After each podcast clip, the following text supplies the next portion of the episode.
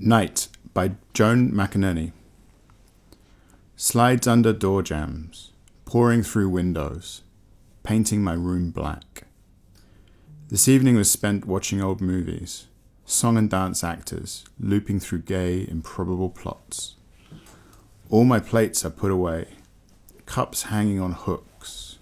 The towel is still moist. I blow out cinnamon candles, wafting the air with spice listening now to heat, sputtering, and dogs barking at winds.